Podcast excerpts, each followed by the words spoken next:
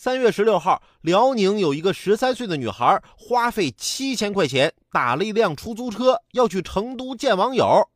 三月十七号，家长根据时间推算，女孩乘坐的出租车应该在陕西境内了，就向当地警方求助。最终啊，民警将女孩拦截下来。女孩称自己啊是和家长吵架之后决定去找网友，打车的七千块钱是网友给的。这正常人的话都应该劝女孩不要离家出走才对吧？网友这还给钱，让人小姑娘打车过来跟你见面，这是个什么心态啊？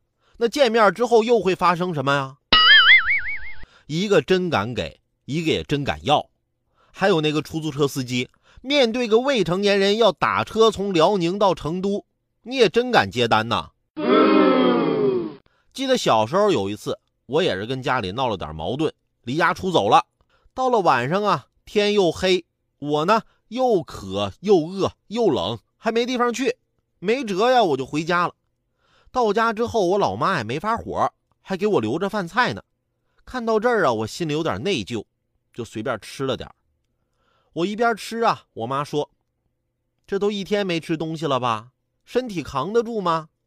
我就更愧疚了。嗯，还行吧。然后我老爸拎着个鸡毛掸子就出来了，这时我终于明白了一切。